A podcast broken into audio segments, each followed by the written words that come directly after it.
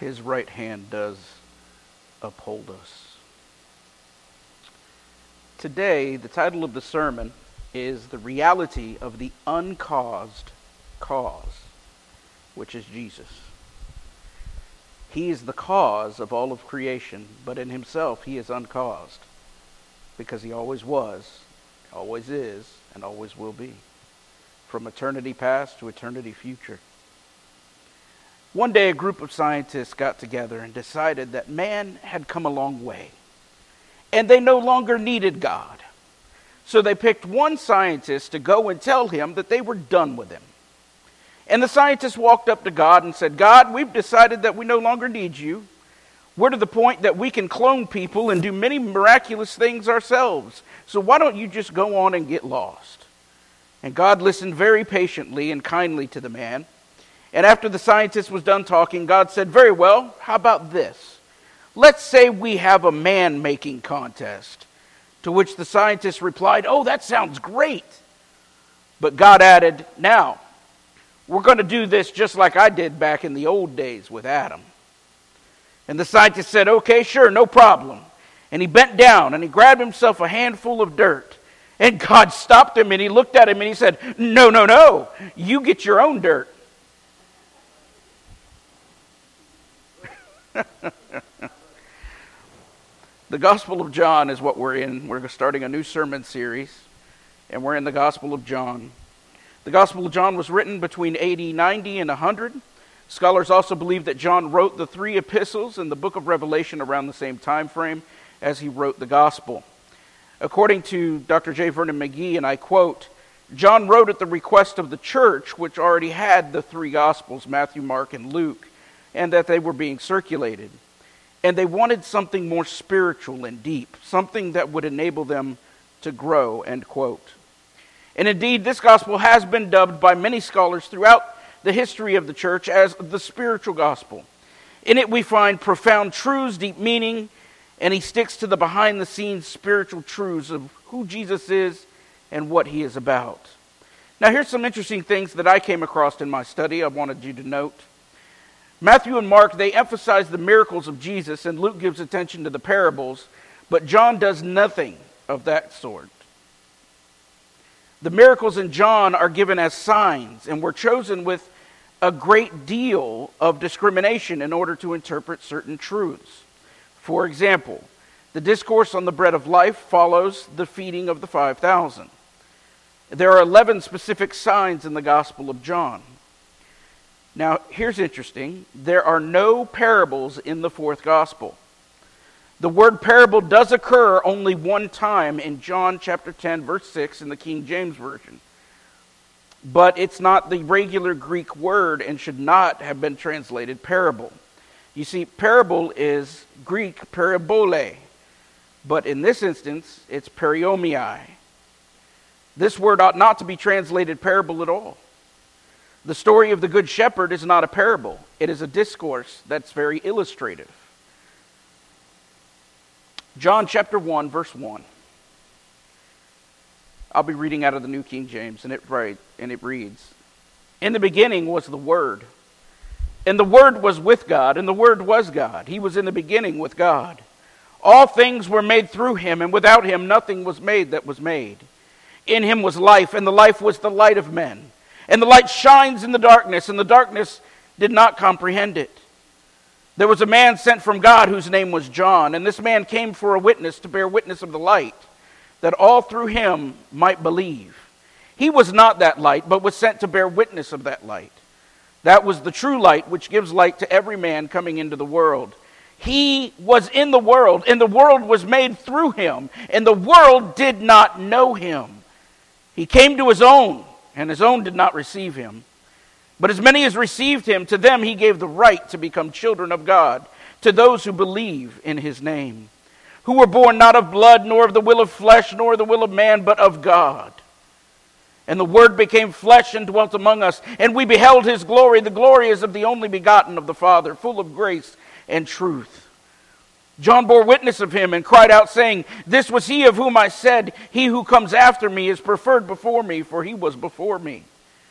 And of his fullness we have all received, and grace for grace. For the law was given through Moses, but grace and truth came through Jesus Christ. No one has seen God at any time. The only begotten Son who is in the bosom of the Father, he has declared him. Let's pray. As we pray today, just reach out your hand if you've got nobody next to you and pray for that person that God is sending. And so, Lord, we come before you and we say thank you for your word, that through it we may be changed from grace to grace.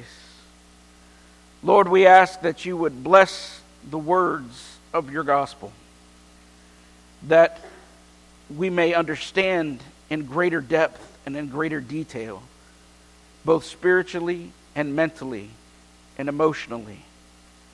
Lord, we pray for those that are not here yet, but that you are calling. You said pray, and you would send them. So we pray from the, that you would send them in from the north, the south, the east, and the west. And we thank you for it in advance in Jesus' mighty name, the strong Son of God, and the church said, Amen. True Christians believe that Jesus is God and the light of the world, and, he, and they are children of God through his sacrifice. True Christians believe that Jesus is God, he is the light of the world, and that they are, child, they are child of God through his sacrifice. Number one, Jesus is not created, but is the uncaused cause of all things. Jesus is uncreated as the second in the Trinity. John chapter 1, verse 1, I'm going to read out of the New Living Translation this time, and it says, In the beginning, the Word already existed. The Word was with God, and the Word was God. He existed in the beginning with God, and God created everything through him, and nothing was created except through him. The Word gave life to everything that was created, and his life brought light to everyone. The light shines in the darkness, and the darkness can never extinguish it. In the beginning, that's the first part it starts with. In the beginning. The beginning of what? The beginning of all things, the beginning of this universe that we live in. The Word already existed, we're told, meaning Jesus already existed before the universe was created, before time and space even existed. Jesus was there. Not only that, but this states that Jesus was with God and was God. By the way, the Greek word that is used for that word that we translate as was is not something that happened in the past and then quit but was there has with it a continualness. It was and continues to be. This does not mean that God has a beginning, but it means that the universe has a beginning. That the triune God has always existed and will always exist outside of time and outside of space. He has no beginning and no end. He is the uncaused cause of all things in the material and the spiritual universe. Hear me, hear me, hear me closely. God created all things. And without the second in the Trinity, nothing was created. The second in the Trinity is Jesus because all things were created through him. God is the creator. Not evolution and not theistic evolution. Theistic evolution, by the way, says that God used evolution to create. And I'm here to tell you that's a lie straight from the pit of hell. God directly created all things, and without him, nothing that was created was created, we're told. There's evidence of this throughout the world that proves the account in Genesis. And I'm not going to belabor the point, but if you want to talk more about it or if you'd like some materials about it, I've got those in my office and we can talk later. And then the scripture says that Jesus, the Word, gave life to everything that is alive. If you're alive this morning, Thank God that you're alive and you're here. Because that life comes from God. His life, that is the Word, brought light to everyone. And we know that Jesus is the light of the world.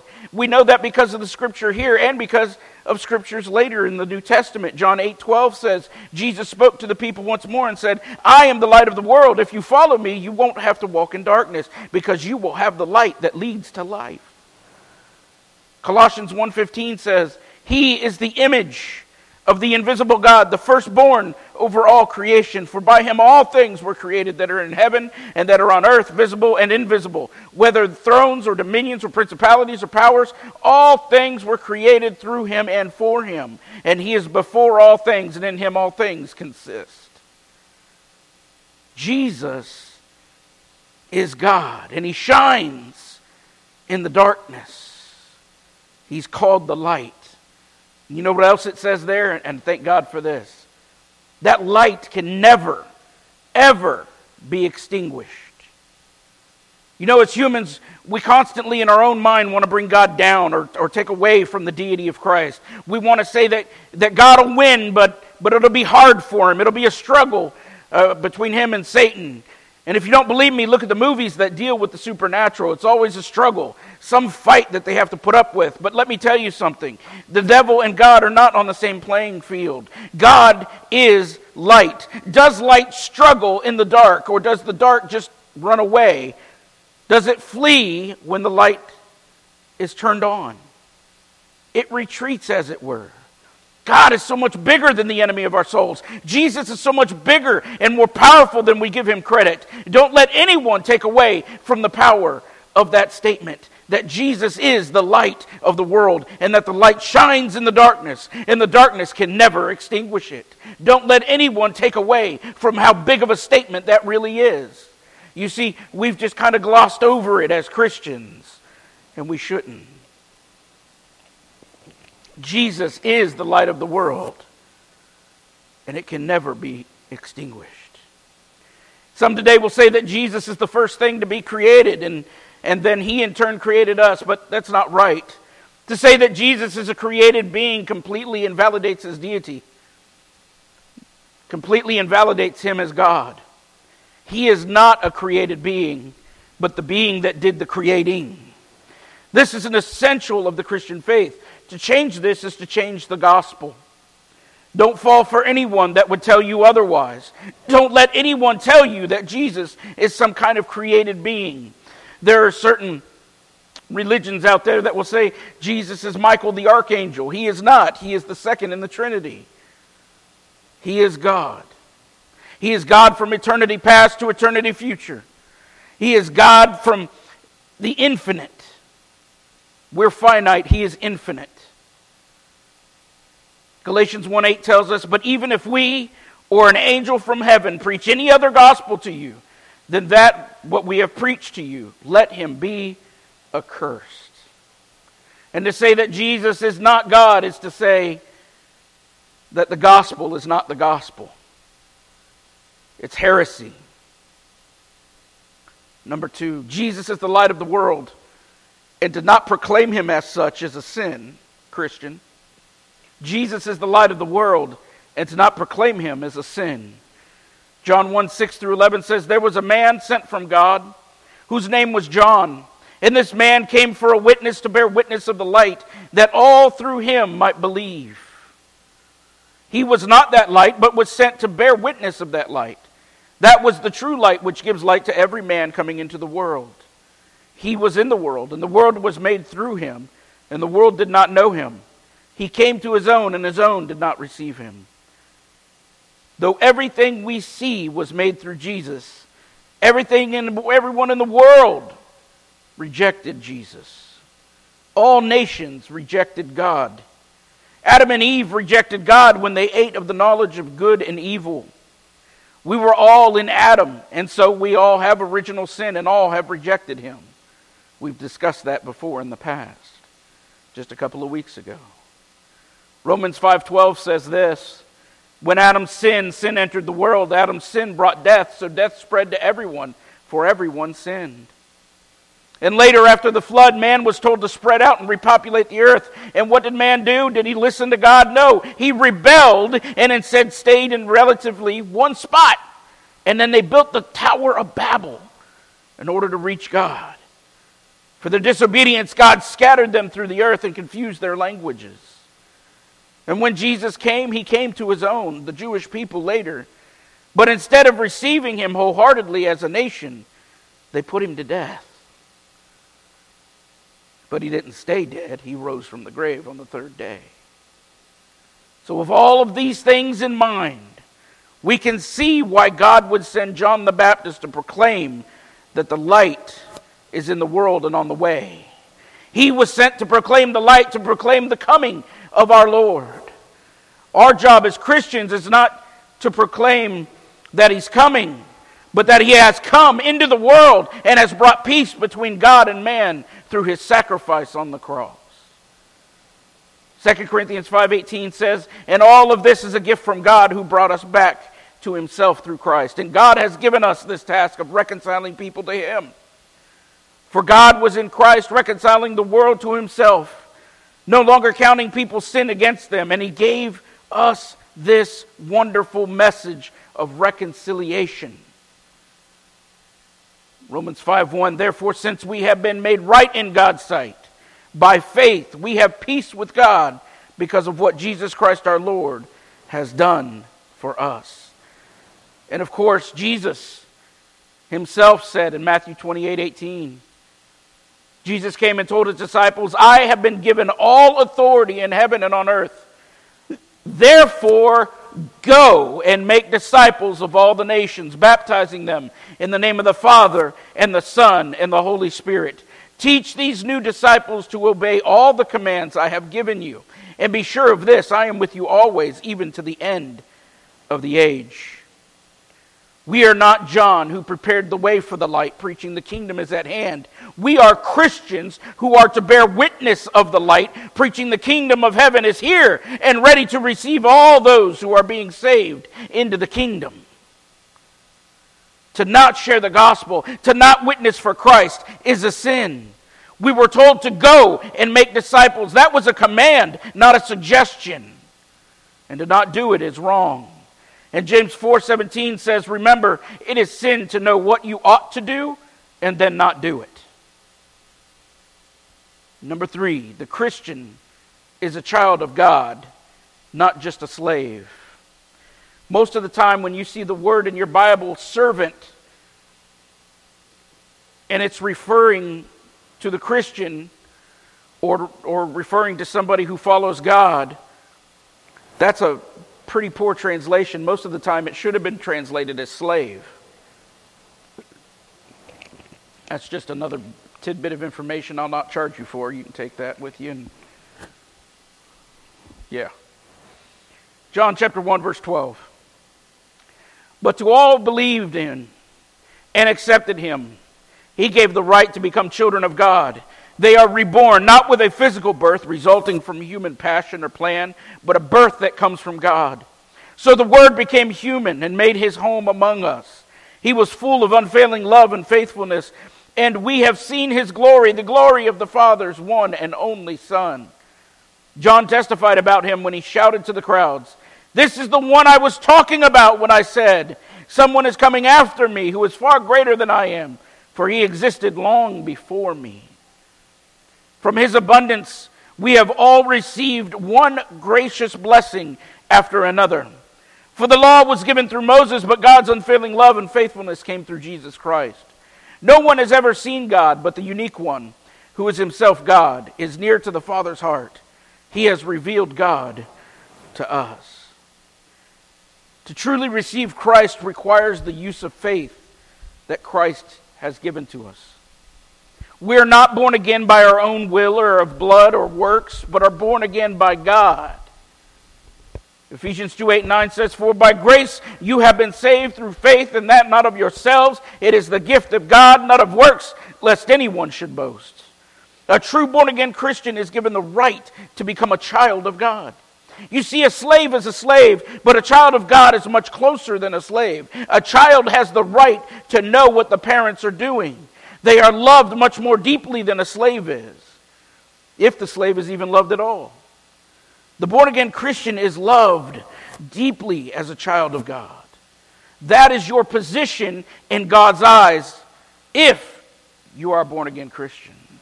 You are a child. Then we're told that Jesus, who is the Word, took upon himself flesh and he dwelt among us. What a statement! What a statement that is that the God of the universe would condescend to our level and dwell amongst us, even die for our sins. When you truly think about it, it's going to blow your mind. Meditate on that just for a little while later this afternoon or whenever you have time. That the God of the universe would take upon flesh and dwell amongst us. Wow. John bore witness of his deity, for he says that Jesus came after him, but was before him. He bore witness that he is God. The law, which brings forth death because no one can keep it perfectly, was given through Moses. But God's unfailing love and faithfulness comes through Jesus Christ, through the new covenant made in his blood, not by human hands or human will, but by the will of God and by God's hand. We know that God the Father is spirit, and no one has seen him except for Jesus. And Jesus makes the Father visible to us. His attributes, his purpose for our lives are shown in the God man, Jesus Christ. For he is 100% God and 100% man. John 10 27 says, My sheep hear my voice, and I know them, and they follow me. And I give them eternal life, and they shall never perish, neither shall anyone snatch them out of my hand. My Father who has given them to me is greater than all, and no one is able to snatch them out of my Father's hand. I and my Father are one. John 14, 9 says, Jesus said to him, Have I been with you so long, and yet you have not known me, Philip? He who has seen me has seen the Father. So how can you say, Show us the Father? Do you not believe that I am in the Father and the Father in me? The words that I speak to you, I do not speak on my own authority, but the Father who dwells in me does the works. Believe me that I am in the Father, and the Father in me, or else believe me for the sake of the works themselves. Question Are you today living as an honorable child of the Most High God? Believing the position that Christ has made you a part of? Are you showing others the way to Christ and showing them what a child of God actually looks like?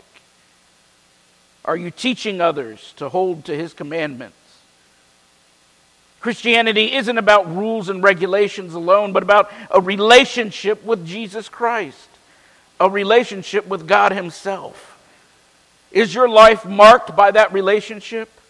Do you know Him and spend time with Him? Question it. Have you ever been introduced to Jesus at all? You see, the true Christian believes that Jesus is God and that He is the light of the world and that they are a child of God through His sacrifice. This, to us, seems like such a basic concept to those of us that have been in the church for so long. But, folks, this concept changed the world some over 2,000 years ago. Changed it entirely. How dare we forget the power in that statement? How dare we forget the power of the basics that have been taught and preached this morning? That's power there. How dare we forget the admonition to share Christ? To him that knows to do good and does not do it, to him it is sin. James 4:17. As the ladies come, let me ask you, where are you today? Christian, I'm going to ask you, where's your relationship? Oh, you come to church. You're here on Sunday morning. That's great. That means you're hearing God's word. That means you're worshiping God. But what else are you doing? When's the last time you witnessed to God? Well, Pastor, I don't go nowhere but to the doctor. Okay, witness to the doctor. He needs it. She needs it. My doctor's been witnessed to many, many times. Now he don't always he don't respond, but he's been witnessed to many times.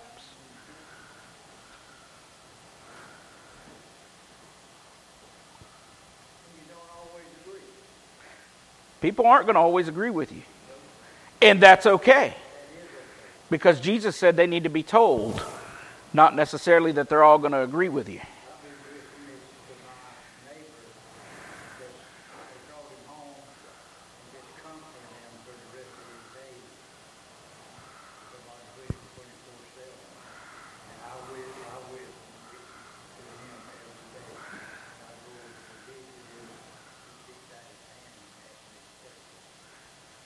That's wonderful.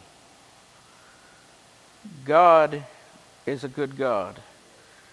but he works through us. And if we're not if we're not doing what he's asked us to do, what are we here for? Why are we here? We may as well just been raptured already and taken up to heaven. You see, God could have written it in the skies forevermore. Jesus is the way, believe in him. But he chose to use us as his witness. How wonderful is that? What, what kind of an honor that is. And to not do it. Oh, that's difficult. That, that's hard. That's sinful. And if you've never met Jesus as your personal Lord and Savior, whether you're here online, audio, you need to know Him. Because a lot of this book, you're not going to understand, I'll tell you, if you're not saved, because this is the spiritual gospel. You need Jesus, not just to understand the gospel, not, not the gospel per se, but this book, but you need Jesus so that you don't, one, go to hell. Yes, hell is a real place. I hate to tell you that. Heaven's a real place too. Number two, He'll make your life a whole lot better. That doesn't mean you're not going to have a whole lot more problems. It doesn't mean you're not going to face issues. What it does mean is, is He'll be right there with you. What it does mean is, is that you'll get a peace that surpasses all understanding. That's a good peace. That's a good thing.